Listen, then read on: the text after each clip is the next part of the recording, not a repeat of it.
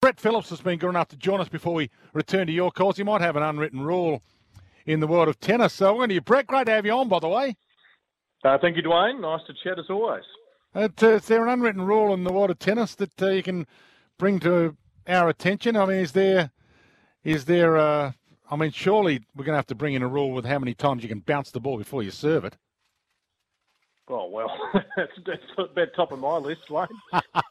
Don't bounce it at all. Bounce it once. You know, that'd be I nice. Just, I, I close, I close my eyes, and I think of Roger just stepping up to the uh, service line there. Bang bang, A couple of bounces. That's all he needed. Up into his service motion, poetry in motion. That's that should be the written rule. Two bounces what's on the max. What, what's on the first serve tonight from eight o'clock to ten p.m. Two hours Australian Eastern Daylight Time. What have you got on tonight?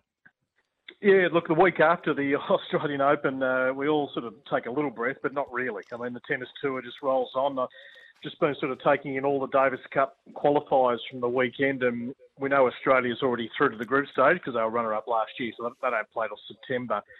But gee, you know, uh, Argentina at home, they've probably got the best Davis Cup fans in the world, and you've got Chile and Peru. In Latin America, it still means a lot to get those uh, local home ties uh, where the passion – is quite unbelievable. So yeah, full wrap on that. Uh, Omar Jasika is going to be on the program uh, tonight. Now Omar did a great job to qualify for the Australian Open uh, back in January. He's just won down in Burnie, uh, which is their little Australian Open down there for a couple of weeks at Dwayne on the northwest tip of Tassie, and uh, he's a he's a good story. He's had a lot of adversity.